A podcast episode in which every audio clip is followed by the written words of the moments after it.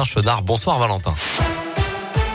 Bonsoir Mickaël, bonsoir à tous. À la une de l'actualité, Valérie Pécresse a été désignée tout à l'heure candidate Les Républicains à la présidentielle, ayant battu Éric Ciotti au second tour du congrès organisé en ligne auprès des adhérents.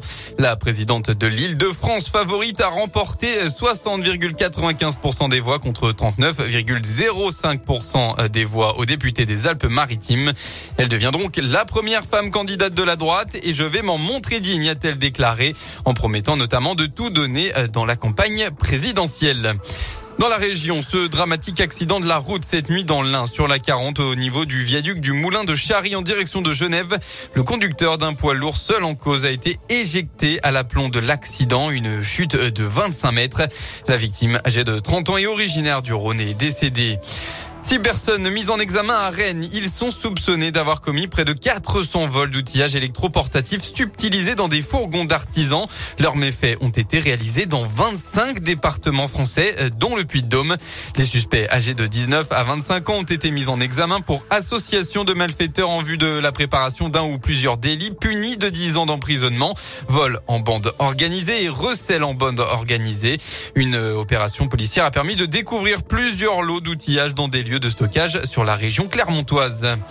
Et un événement à ne pas rater dans la Loire. Tout à l'heure, la Sainte-Barbe, hein, patronne des pompiers, des artificiers et des mineurs. Le rassemblement est prévu à dix-huit heures place Jean-Jaurès, avant le départ du défilé à dix-neuf heures quinze pour euh, le Puy-Couriot, où sera tiré le traditionnel feu d'artifice à vingt heures. Un mot du Téléthon, il a récolté seize millions d'euros à la mi-journée pour la trente-cinquième édition de cet événement caritatif qui a renoué avec les animations à travers la France après évidemment une édition deux mille vingt en ligne pour cause de covid dix-neuf. Pour rappel, un seul numéro pour donner, c'est évidemment le trente-six trente-sept. On passe au sport en foot, début de la dix-septième journée de Ligue un. Aujourd'hui, trois rencontres à retrouver. Marseille-Brest qui vient tout juste de démarrer. Lille trois à dix-neuf heures et Lens P S G à vingt et une heures. Demain, Saint-Étienne accueillera Rennes à treize heures et le Clermont Foot se déplacera à Montpellier à quinze heures. Un mot de basket aussi, retour du championnat élite pour le compte de la dixième journée.